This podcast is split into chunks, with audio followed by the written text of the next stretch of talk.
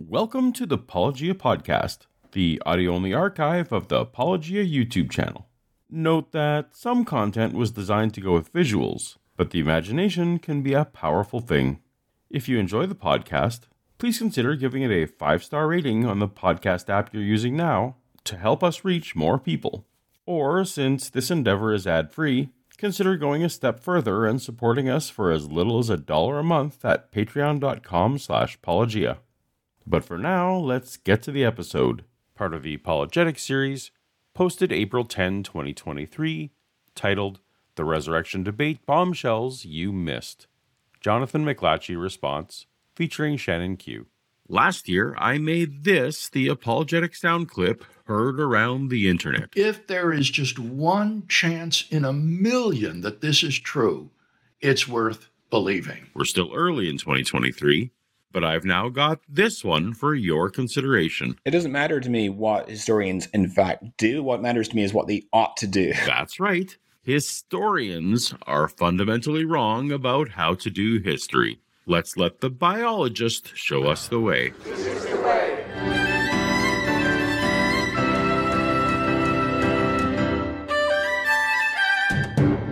Welcome to Paulogia, where a former Christian takes a look at the claims of Christians, prompted in part by some goading from apologist Dr. Michael Brown. Paul, why not why not have a debate with, with Jonathan? I recently had a semi formal conversation about the resurrection with Dr. Jonathan McLatchie, hosted by Capturing Christianity. I'm always interested in presenting to primarily Christian audiences, so I'm glad that happened. Well, yeah, I was also going to comment on the fact that like your lights and the way that you uh, design your like you clearly have an eye for the aesthetic. Well, I'm just trying to ingratiate myself. I'm I'm the uh, I'm on enemy territory here, so you know had to do what I could. I'm still finding my way when it comes to live content, but I trust that I was effective enough at perhaps giving some Christians reasons why they should, perhaps, reduce their confidence in a resurrection. I leave it as an exercise for the viewer to evaluate my overall argument and performance. And debates do tend to be more about performance than argument, but there were a few observations and clarifications that I wanted to make starting with some frustration around the debate topic. Today, what we're doing is a debate on the resurrection of Jesus. What was required for Christianity to begin was a physical uh, resurrection required. We've got some feedback actually. Is uh, unfortunately some early technical problems ended up derailing the topic introduction. I noticed after the fact that on screen was what was required for Christianity to begin. But that's not what was agreed. What was agreed was the title of the video Was a Physical Resurrection Required for the Development of Modern Christianity? In our email exchange setting up the conversation, Jonathan asked, Paul, what topics are you interested in discussing? I proposed was a literal physical resurrection required for the development of modern Christianity. Jonathan replied, Sure, happy to discuss that topic. And so that's what I came in to discuss. Does the existence of Christianity require an actual physical bodily resurrection of Jesus? Is it an absolute, unwavering, unquestionable prerequisite? In the same way that fire requires oxygen to burn or that an animal requires the same to live. This is the central tenet of Christianity, but does Christianity need it to be explained? As far as my evidential journey has taken me, I've found no aspect of church existence no aspect of church history that requires a resurrection. If you find a resurrection to be plausible or even pl- probable or preferred for whatever reason, that's all well and good. But I trust that the intellectually honest among those listening today will come to realize that Jesus rising is not the only narrative that fits all the facts. But this wasn't what Jonathan came to discuss. I'm just going to write, um, get right in. Uh, we're talking about the case for the resurrection. Now, I asked for this specific wording for a specific reason. I'm growing weary of apologists who braggadociously declare that naturalistic explanations in some way fail to explain historical data. I'm not going to put forward one of the naturalistic theories. They've been shot full of holes. They'll say, there's like, here's like eight other ways you could explain this. Well, guess what? It's, why do you have eight? Why not just one? Because those don't work and you know they don't work. These naturalistic explanations all turn out to be pretty hopeless. They they really really are implausible and don't do the trick. But as soon as opening statements were done and the conversation began, Jonathan just tossed the mutually agreed debate topic aside to a less rigorous one he was willing to defend. So, um, Jonathan, why don't you go ahead and start, share your thoughts, and then we'll let the conversation happen organically. I, am I'm, I'm wondering about your use of the word uh, required uh, and what you mean by uh, required. I mean, when I put forward my case for the resurrection, I'm arguing that the resurrection is the best explanation of the of the dead. I'm not arguing that it's logically necessitated by the evidence. Uh, so, what what do you mean when you say required? What I wanted to hopefully get to today was either to some kind of agreement that there are naturalistic explanations that fit all the evidence. So, uh, obviously, I'm going to agree that there are naturalistic explanations that quote unquote fit all the evidence in the same way that I would agree that there are naturalist there there, there are uh, explanations that are consistent with the young Earth that fit all the evidence. Even though you and I would both agree that young Earth creationism is not a plausible um, perspective um, on the natural sciences. So you're you're going to go with me that there are naturalistic explanations that are possible and yet still fit. You, even if you, you no matter how unlikely, they still fit all the data. You, you, you're with me that far. Uh, to the extent that you would also agree with me, I'm sure that uh, there are explanation there there are young Earth scenarios that are that can be made to be consistent with all the evidence. It's just um, it doesn't mean that they're plausible. You guys did your opening statements on whether or not yep. a physical resurrection is required for Christianity, and after the opening statements, yep. he basically said well, it's not actually a physical resurrection that would be required for Christianity. And let me talk about other things. Yes, that's how. Then, and then I was just, well, do I want to keep talking for the rest of the time? Like, am I willing to just shift topics or do we just shut it down? So, I mean, I think the debate was technically over at that point. Correct me if I'm wrong. What came out of this is that you didn't deny that my hypothesis had explanatory power for the data you feel like your hypothesis is the superior one, not that mine is irrational or implausible. Is that accurate? Well, I would say that it is irrational given the uh, given a, a um, being fully informed and full awareness of the data.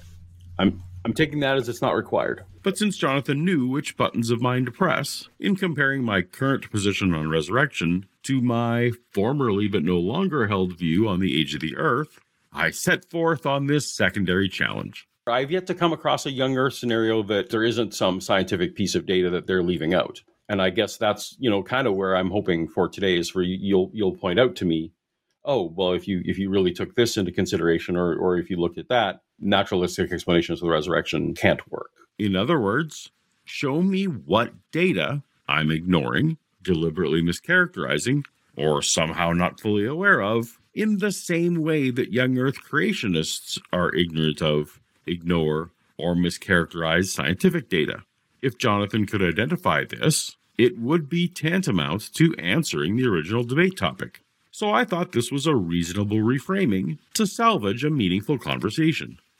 Now, one of the reasons I was interested in challenging myself with this discussion is not only because Jonathan is very smart and very well spoken. I don't have a problem with Jonathan. I think he's probably one of the better thinkers uh, in there. But it's also refreshing that Jonathan is one of the few apologists out there who doesn't go for the low hanging fruit of the standard minimal facts approach to resurrection claims. You know that we are aligned in our criticisms of the minimal facts uh, approach. And the criticism that I have, and I think you also have, is that if we can't say with confidence what the resurrection experiences are supposed to have been like, it's very difficult to say much with confidence about the, the rationality of the apostles' belief in coming to believe that the resurrection is the best interpretation of what they saw, right? Because if you just go with 1 Corinthians 15, uh, there's there's a number of different types of experiences that are compatible with what's described in 1 Corinthians 15. It could even be taken as disconfirmatory of the bodily resurrection. If you have like a hovering Jesus that you move your hand towards him and your hand goes right through him and so forth, that would be disconfirmatory evidence of a bodily resurrection. So um, I, I don't think the minimal facts approach is going to cut it when it comes to making a robust argument for the resurrection. But I think that the approach that I take, which is the maximal data approach, uh, is far stronger and far more robust in ruling out and excluding the hypothesis that the apostles were honestly mistaken. Well said. So, what is Jonathan's argument? So basically, this is the argument in a nutshell. We possess a testimony from apostolic eyewitnesses that Jesus rose physically from the dead and appeared to them alive. We'll talk about some of the evidence for that. Let's just clarify for a second that only two of the gospel writers are allegedly eyewitnesses, not all four. You know, even you wouldn't say that Mark or Luke, for example, were eyewitnesses. They were reporting what was told to them, right? They're at least secondhand. Um, Uh, they are secondhand, but I would argue that they're very they're very close up to people who were firsthand. where secondhand is indistinguishable from third hand, fourth hand, tenth hand. But that's another topic for another video. Um, that being the case, then we're faced with a trilemma. Basically, what explains or gives an adequate account of the apostolic testimony that Jesus was raised from the dead? Is it that they're honestly mistaken, that they lied about it, or is it Jesus rose from the dead, or indeed perhaps a combination thereof? So if, and that's a huge if, and the chasm between us, the Gospels represent uncorrupted testimony from witnesses, then one needs to weigh if this testimony represents dishonesty, honest mistakes, or actual truth.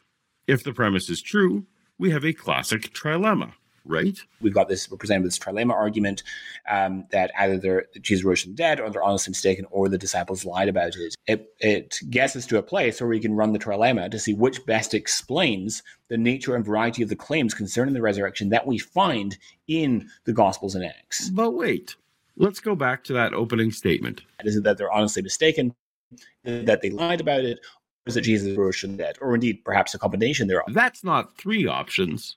That's four options lying, mistaken, accurate, or option D, a combination of A, B, and C.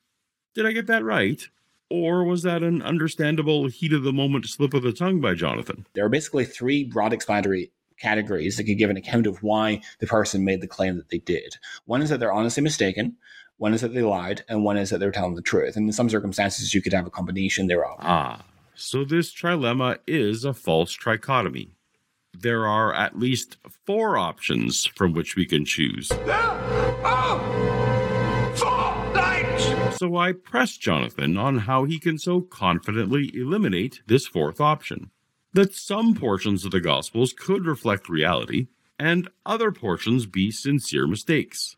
In defending them, this biologist shockingly dismissed the entire enterprise of historical inquiry in the name of his ideology. it seems like you would like me to paint a broad brush of saying that if it's accurate here, that it's accurate across the board.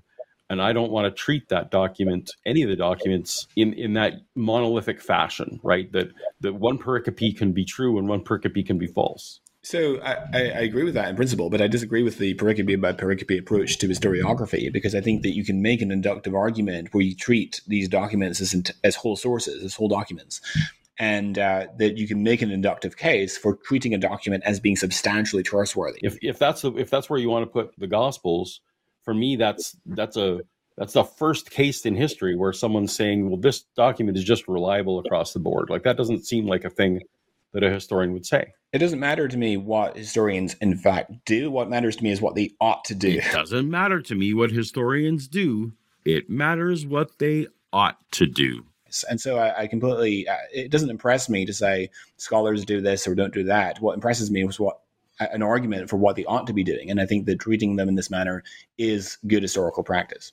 Okay, so you you disagree with how historians treat history on this point. I, I, disagree in particular with how gospel scholars treat the gospels in this pericope by pericope approach. I mean, you do see um, sources that are often said to be uh, generally trustworthy or generally untrustworthy. For example, uh, Josephus tends to be trustworthy on things that were within his own lifetime, uh, but le- far less trustworthy when he's talk- when he's reaching back into the past uh, before his time um, and so forth.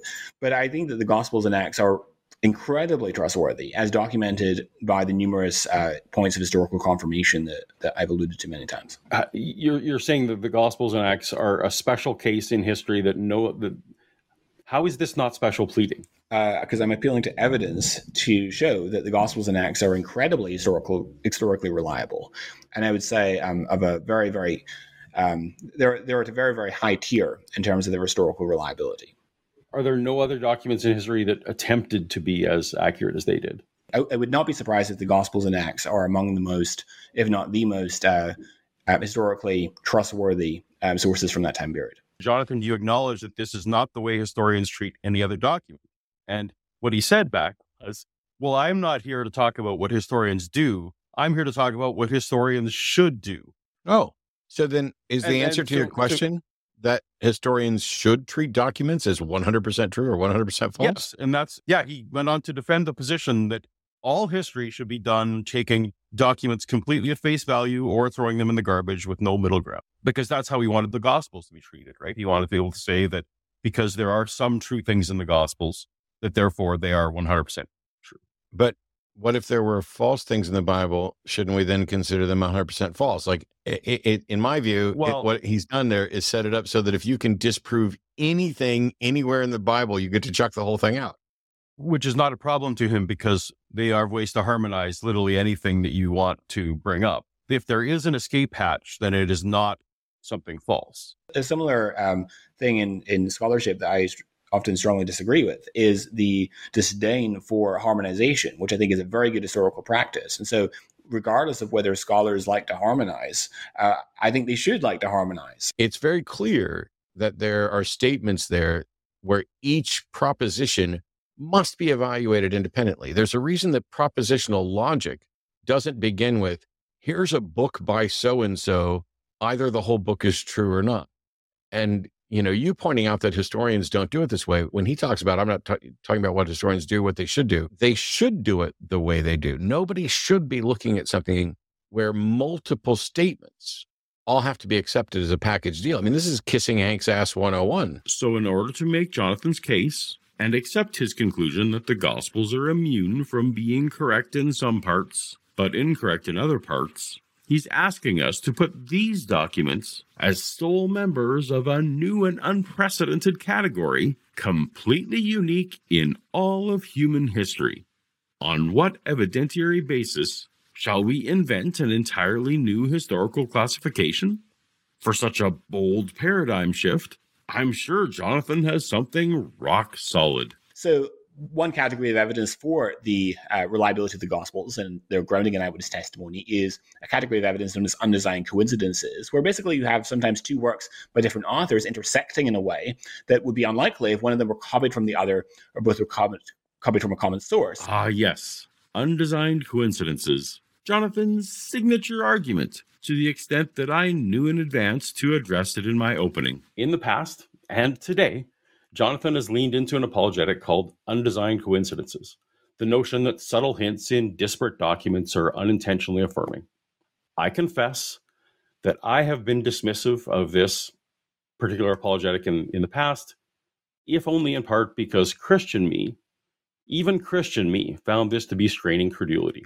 Far from needing custom ad hoc rationalizations for each one, each example to me is clearly one or more of literary dependence, harmonizing established tradition, which may well even have historical kernels, pure speculation, or even actual coincidence. And how do we know an undesigned coincidence from an actual coincidence? Sure, good question. So it's it's a mark of casualness. I think is a hallmark of verisimilitude. Uh, it's it's the casualness and artlessness. Casualness? You you just say casualness. So casualness is the answer of how we know the difference between just people who are telling the same story in different ways versus you know eyewitnesses who who who were there. I, I guess is is that what it comes down to?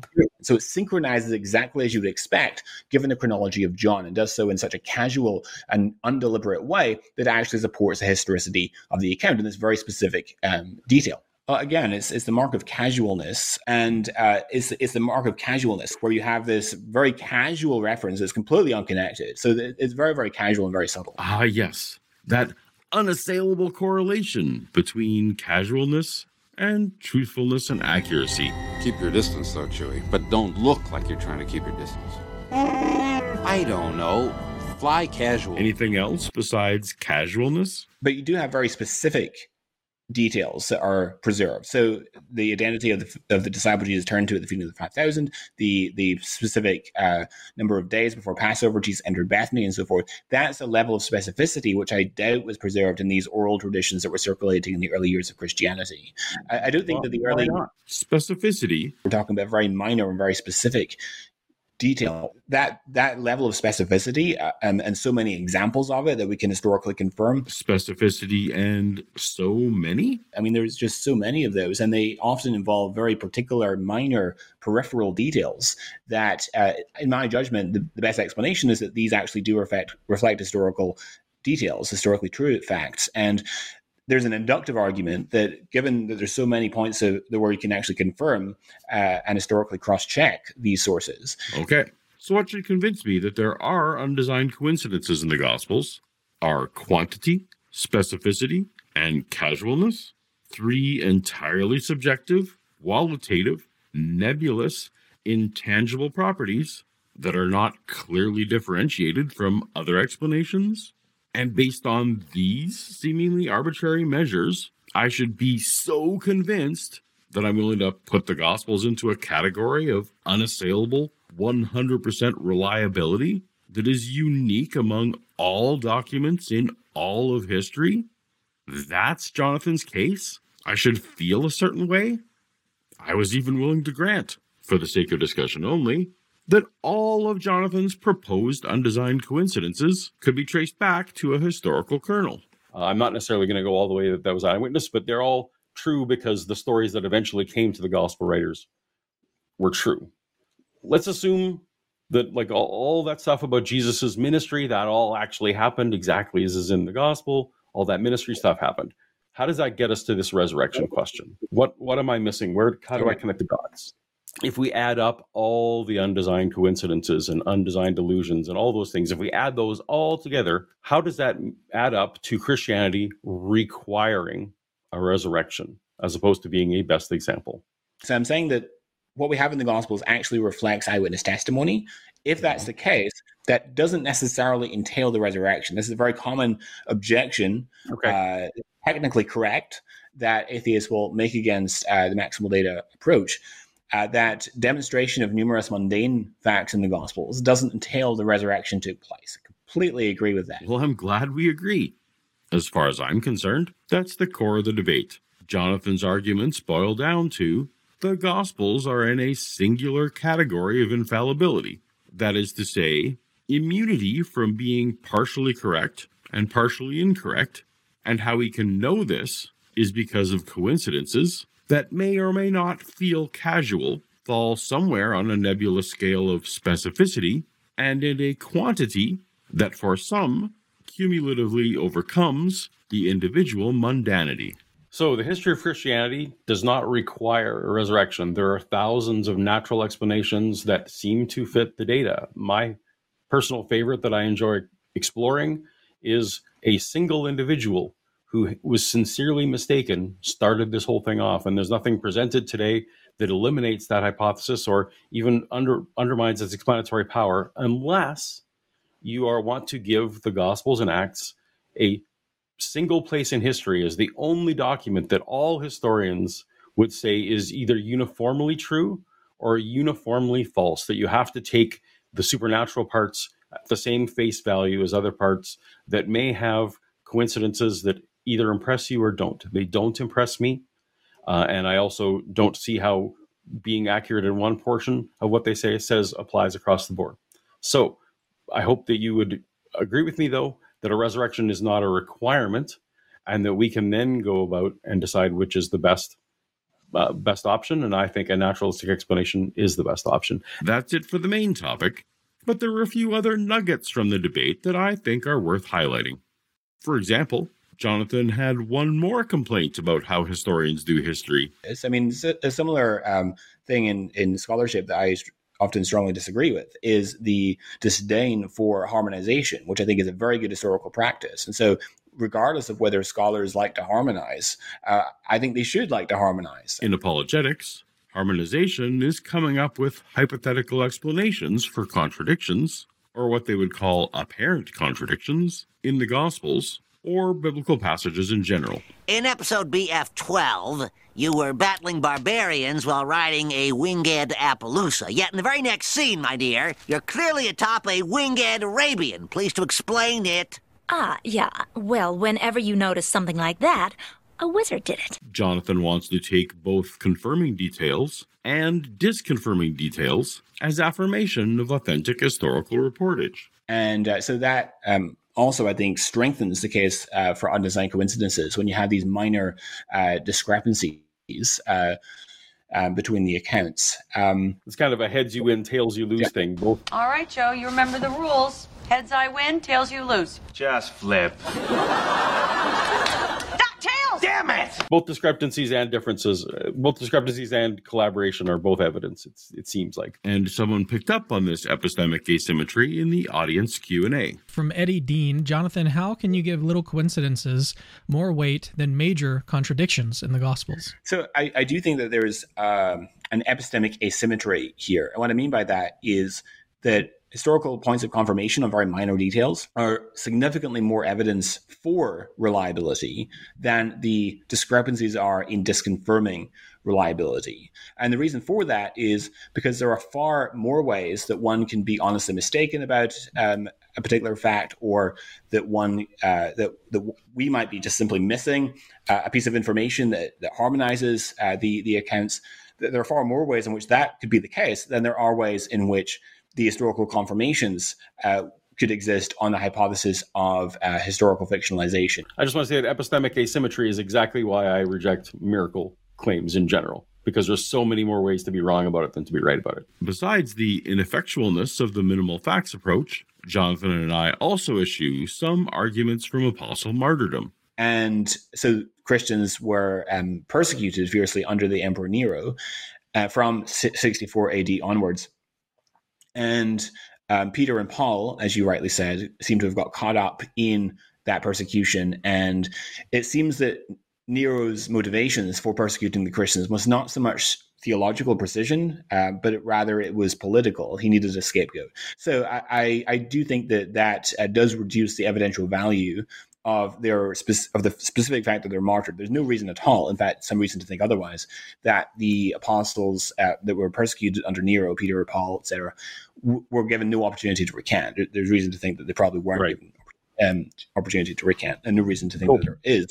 So, um, so we, we, agree there. So, on what does he rest his case for eyewitness sincerity? That the early apostles were willing to voluntarily undergo and endure sufferings, hardships, imprisonments, dangers, and so forth on account of their testimony. And that goes a long way towards establishing, it doesn't prove, but it goes a long way towards establishing that they were at least sincere.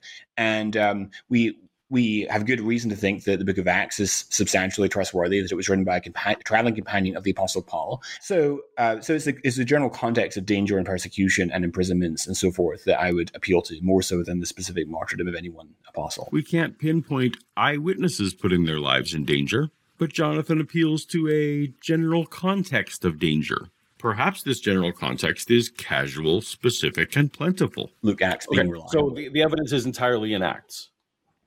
Correct. Entirely in a single document within the New Testament?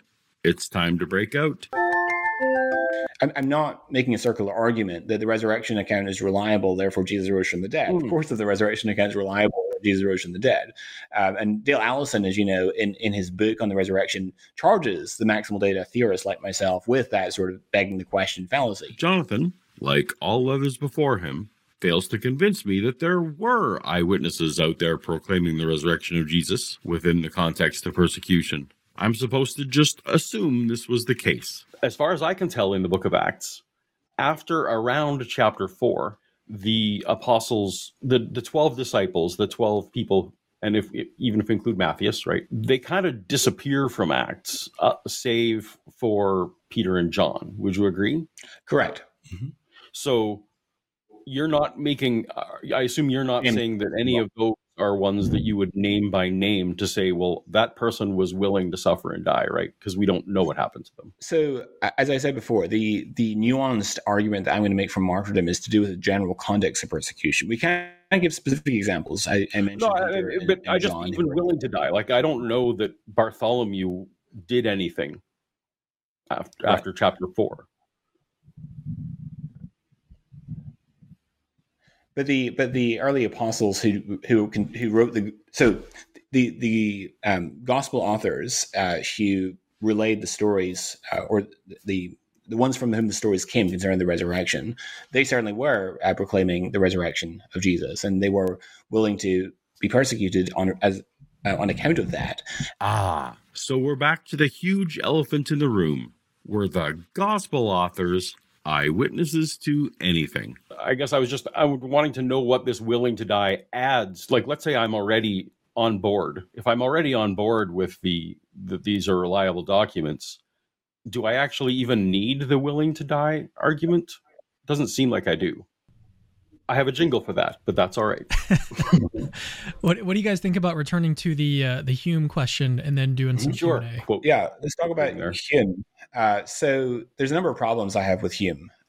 Um, one of the biggest ones is that so, so David Hume uh, isn't necessarily saying that miracles don't happen and ruling it out a priori. Rather, he's saying that even if a miracle did occur, you can't justifiably come to the conclusion that a miracle has occurred in history because a miracle, by its very nature, is the least probable explanation. Uh, because uh, it, otherwise, it wouldn't be a miracle. That's that's the very nature of the case. Right. That was And my so last can't- slide. Actually, I don't. you- I didn't read it out loud, but that was actually the, the basis of my last slide Mm-hmm. on my presentation. So you can go back. I'll read it now. By the way, historical evidence for resurrection is insufficient to conclude the resurrection is true, even if it is actually true. Jonathan then appealed to theological reasons why miracles would be rare events. But that misses the point of my appeal to Hume. given that we have independent reason to think Christianity is true, that in turn uh, informs our assessment of the prior probability of God performing a miracle case, a miracle in Jesus' case specifically. Uh, and of course, that prior probability that that um, assumption hasn't been made on my part. So my prior probability is definitely going to be different than yours. But I, I still don't get how in any miracle claim, be it a miracle claim from yesterday or a miracle claim from thousands of years ago, that I can put that it actually happened ahead of someone is mistaken or someone is lying. Because on every single day, millions of people are mistaken, millions of people lie, but on any given day, there can't be millions of miracles. There's probably only a few miracles. So I cannot see how that can ever become more likely than those two things that are mundane. So your your frequentist approach is, I think, inappropriate for the reason that I've already given. That uh, you, is, is highly predicted on the hypothesis that miracles are not going to be a very common occurrence. They're going to recognizably deviate from the way nature normally behaves. Um, and so the fact that you observe that, given that it's so highly expected on the hypothesis, can be a significant objection to the hypothesis in question.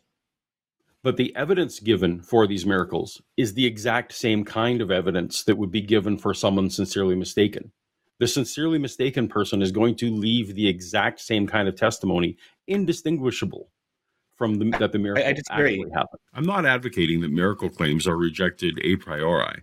My concern is the sufficiency of evidence provided to corroborate the proposition. I, sh- I should clarify the, the the thing I said before was was only when when testimony is the major source of the witness. I, I would agree that a miracle claim from yesterday, if there was uh, medical documentation, all that kind of thing, that could absolutely raise the significance. So I I, I do want to just lest anyone accuse me of uh, anything weird there. I, I do mean when it's based on testimony alone. In inquiries, Hume says that no testimony is sufficient to establish a miracle unless the testimony be of such a kind that its falsehood would be more miraculous than the fact which it endeavors to establish. the, I guess we're just saying, even if that miracle happened, it doesn't seem like testimony could ever be relied on. Uh, and you're talking about subtleness of testimony. I just can't come with you, I guess, that, that there's a type of testimony that ever will seem more likely than someone being sincerely mistaken. But that, that's just mathematically false, right? Because um, test, if testimony c- conveys some evidential value in confirming uh, a, particular proposition, then uh, there has to be a certain level of, of testimony in terms of quantity and quality that will overcome the initial intrinsically low prior probability of the miracle itself. I don't know. Uh, this is a worldview difference that you and I have that I'm not sure will be overcome here. All right, maybe we could move on to Q and A if, if Cameron's. Willing to do that. Yeah, that's a that's a good. Which brings us to one last moment I thought would be worth addressing regarding miracles that came up in the Q&A. So this one's from Testify.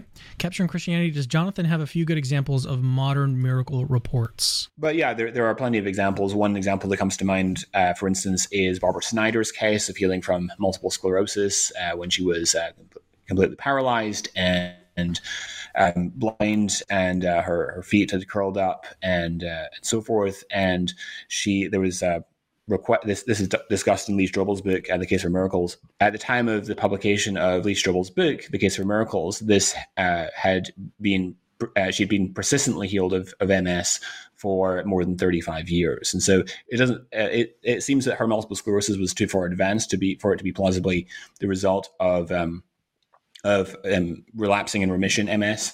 And uh, g- given the fact that it's endured for 35 years, that seems to undermine that hypothesis as well. And then also given the fact that it took place in the context of prayer. So somewhere my partner Shannon Q is screaming about that example from multiple sclerosis as my partner Shannon Q has multiple sclerosis and has looked into that one quite a lot. Yeah, no, Paul was absolutely right. I was and am currently somewhere kind of freaking out about this a little bit by just sheer coincidence moments before I sat down to record this, I lost a portion of my visual field. That's just a thing that happens to you sometimes when you have multiple sclerosis. You lose the ability to do things that other people take for granted, sometimes temporarily, sometimes permanently, and you will just never know until the time comes. That's one of the reasons why this is so exceptionally frustrating to me not only because Barbara's story is one that I don't personally buy into,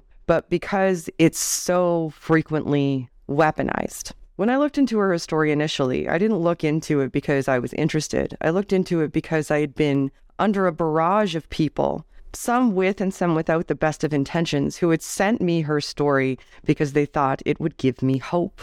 I looked into this story and it seemed sort of tenuous at best. Most of the people that are still purporting that this story is true seem to gain some sort of financial benefit from continuing to do so. And a lot of the facts didn't particularly seem to line up for me.